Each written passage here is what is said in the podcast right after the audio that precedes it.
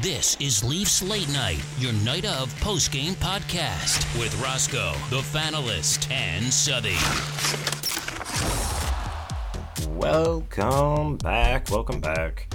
So, uh, quick little change of plans. Just me tonight. Uh, we are all working our day jobs again, which makes it a little hard to catch games, let alone do a podcast after it. So, uh, we finished early enough that I was able to catch the game. So, I'm just do uh, gonna do a quick little recap for y'all.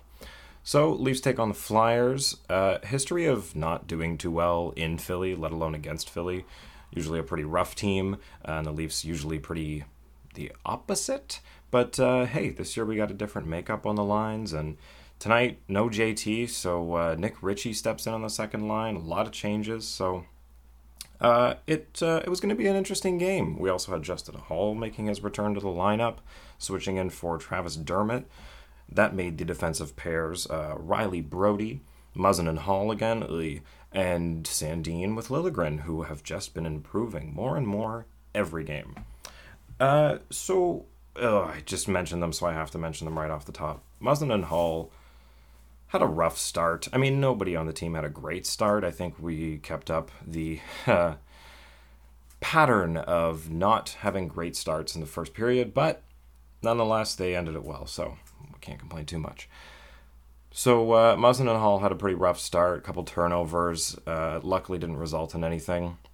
Flyers drew some really brutal penalties. We had Claude Giroux just mm, making a mockery of the Leafs and uh, the officiating, and just drew a couple bad ones. But uh, again, Philly was not good on the power play, and the fans let them know there were raining boos as uh, each power play ended as they were unable to score. It was it was pretty hilarious. I mean, people complain about Leafs media and fans being brutal, but uh, woof zero zero game in the first period and you're booing the power play that's pretty rough especially for a team that going into tonight was 6-2 and 2 so i don't know pretty rough uh, fan base if you ask me anyway we go into the second period and uh, william Nylander gets a pretty weird goal uh, crashing into the net with a pass from i believe it was ritchie um,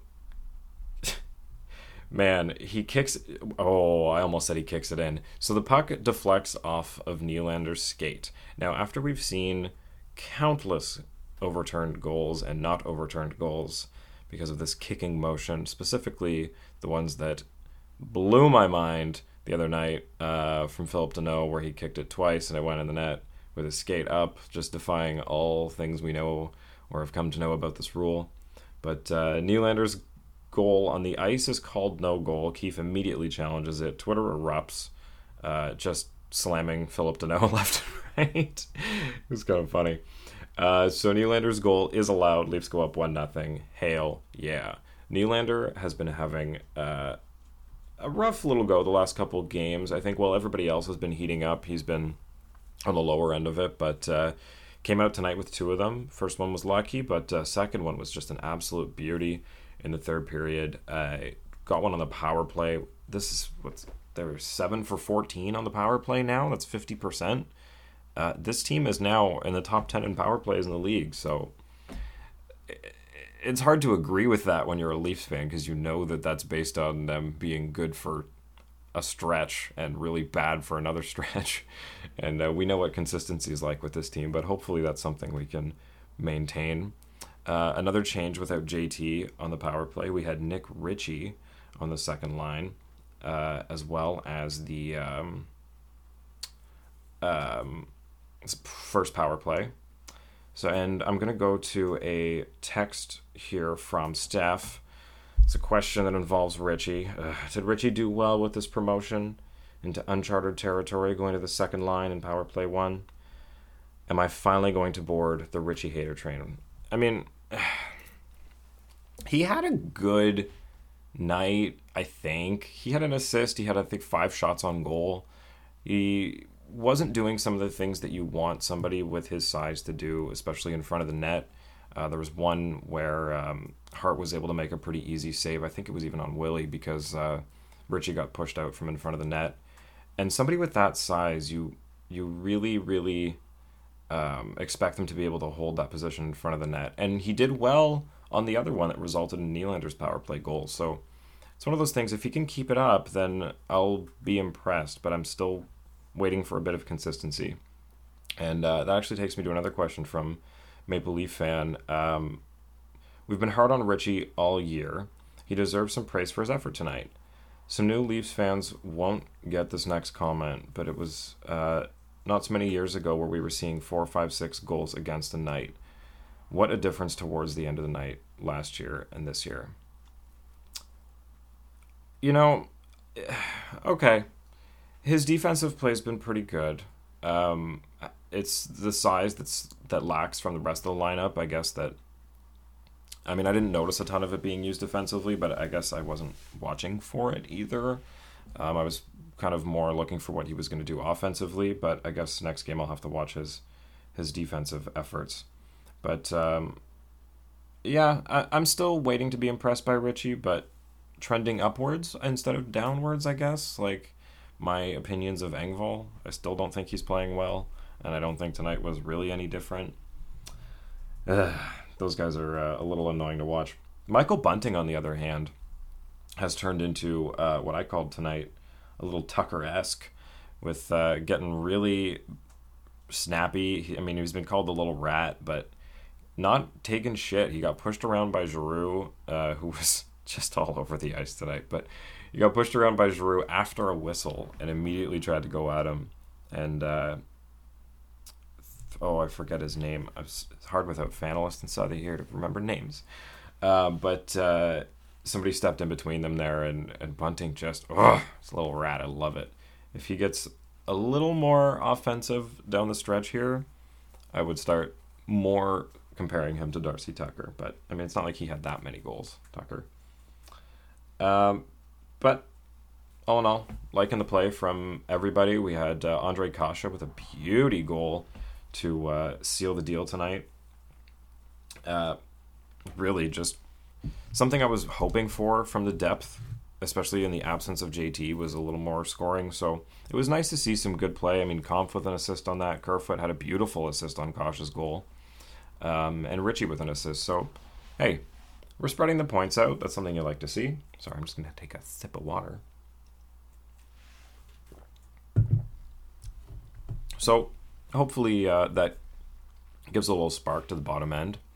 But at the same time, I hope it's not a spark that leaves Mitch Marner because he didn't score tonight or have a great night after his uh, pretty good streak there. So, uh, Leafs come out 3 nothing and nothing uh, to be uh, sorry, what are my my words I'm looking for here? All credit should go to Jack Campbell for the the zero side on the other end there. Um, I mean, Rielly played really well, but man, the amount of shots on goal is over 30. I don't have it in front of me here, but uh, Jack just stood on his head tonight with 36 saves. Sorry, 36. My fantasy team loves you, Jack. Thank you. That put me at another shutout, and another win, brought my GAA and save percentage back. Oh, thank you, buddy. And uh, oh yeah, I guess as a Leaf fan, thanks too for being an elite, consistent goaltender. That is something that we have not seen in a long time here in Leafs Nation. And uh, I don't think we were expecting to receive out of the trade for Jack Campbell, which is something that we uh, we kind of touched on with the LA game. But uh, man, with Kyle Clifford and Jack Campbell coming the other way for uh, for Trevor Moore and a third, I think it was. Man, that whoo, whoo Kyle Clifford may not have panned out, but if the trade even was just Trevor Moore and a third for Jack Campbell, knowing what he was going to become, it's uh, that's a steal. Steal, but of course Trevor Moore scores in the the game the other night. uh, tough one. So, uh, like I said, gonna try to keep this one pretty short tonight because I do have to get up in a couple hours for work. So, uh, I'm gonna take a quick break, go over my notes again, and we will be right back.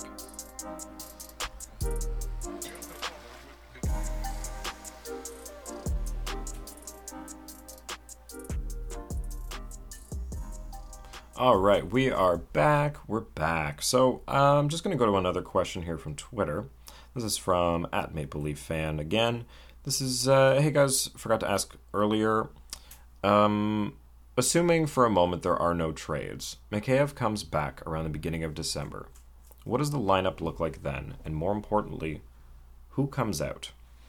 So, oh man, I mean, assuming trades aren't a thing for a sec means we're also assuming that the salary cap isn't a thing, which is a little tough to uh, imagine in this league at this day and age. But um, I will humor you slightly with that. So Mikheyev comes back. I don't think it's going to be a guaranteed slot back on the. Th- oh man, I don't think he's going to go fourth line because that's been pretty solid. The second line's been solid. Barring there's no injuries, I think he's going to take Engvall's spot on the third line. I think that's what it's going to be. Um, in order for that to happen, I know we said no trades, but in order for that to happen, I think somebody has to go, uh, either Dermott or Holl. Which I mean, after tonight, if Justin Holl goes, uh, his two million dollars, somebody could take it.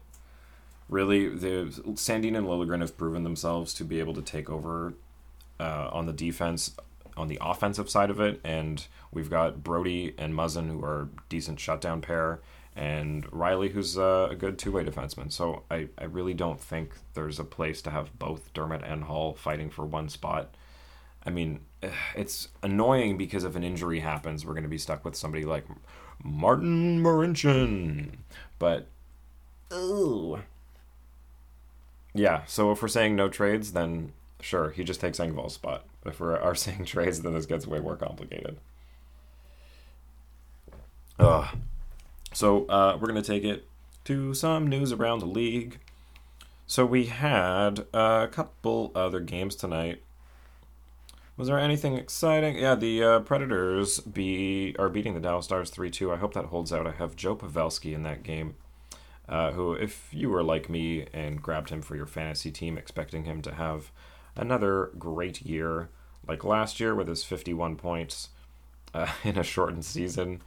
He is uh, he's not not been there. He's got six so far, three goals and three assists. So uh, anybody else who has him, let me know if you've dropped him because he's 217th ranked, and I have he's the one that I keep looking at every time I want to drop somebody, uh, but I can't bring myself to with him yet.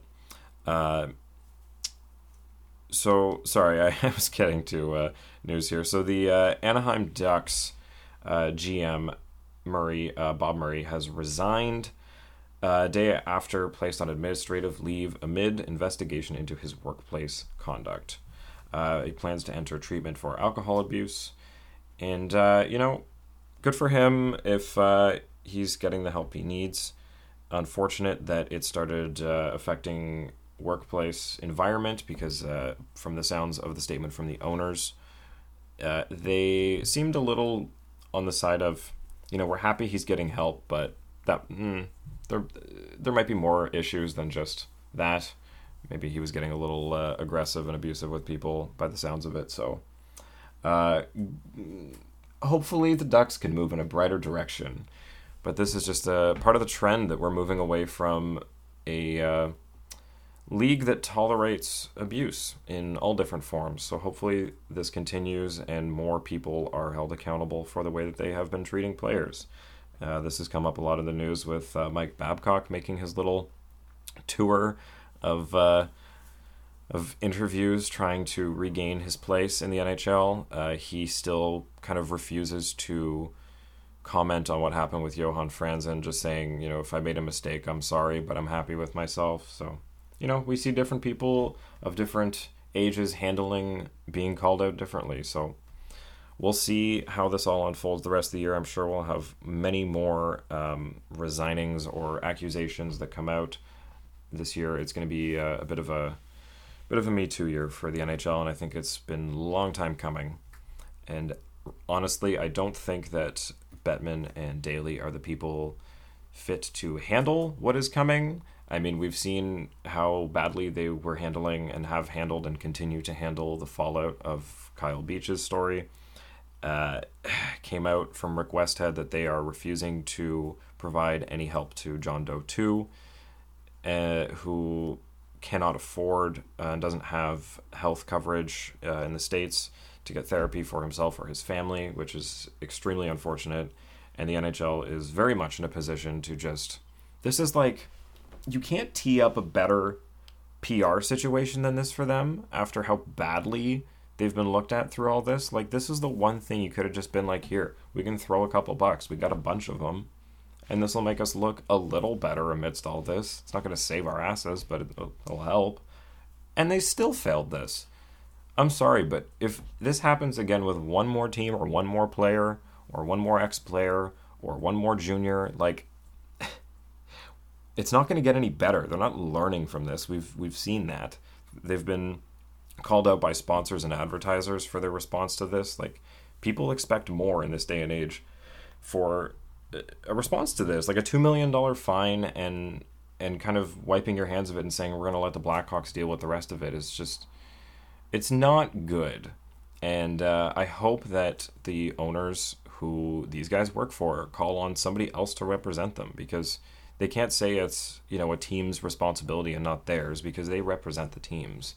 So it's not the Blackhawks' job to deal with something that happened to somebody outside. Like, oh, this is so insane. And I just really hope that it's sooner rather than later that these guys are are changed out. It's just it's like how do you change out a commissioner in the middle of a season?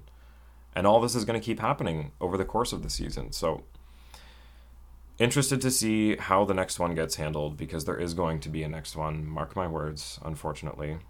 Um, because we can't be naive enough to believe that Kyle Beach is the first person to experience this in this league. So it's sad, but unfortunately, I think we're going to find it to be true. Uh, it's just a matter of time. And we've already seen uh, another st- similar story um, of a cover up of a sexual assault from a coach, I believe, in the, a minor league coach in the Pittsburgh Penguins system, and they have just opted to settle that uh, out of court.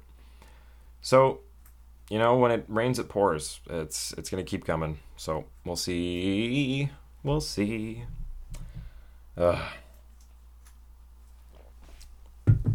So looking ahead, I guess I should get back to the Leafs. Looking ahead on the Leafs schedule, um, because we're probably going to miss the game. The Leafs are going to play the Calgary Flames on Friday.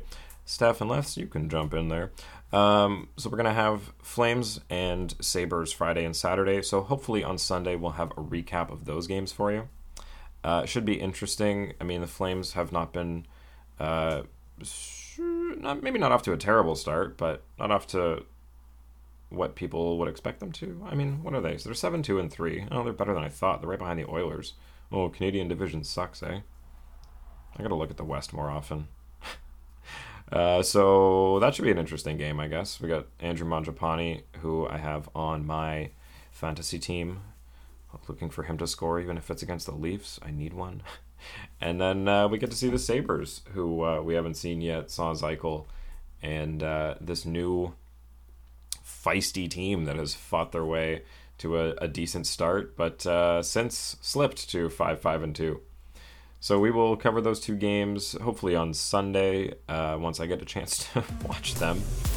Thanks for tuning in. I'm Roscoe. Uh, sorry for the late uh, or for the short show, but uh, I gotta get up for work tomorrow. Have a good night, everybody. Follow us on Twitter and Instagram at Leafs Late Night, your night of post game podcast. Available after every game on YouTube, Spotify, Apple Podcasts, Audible, and more. Ah!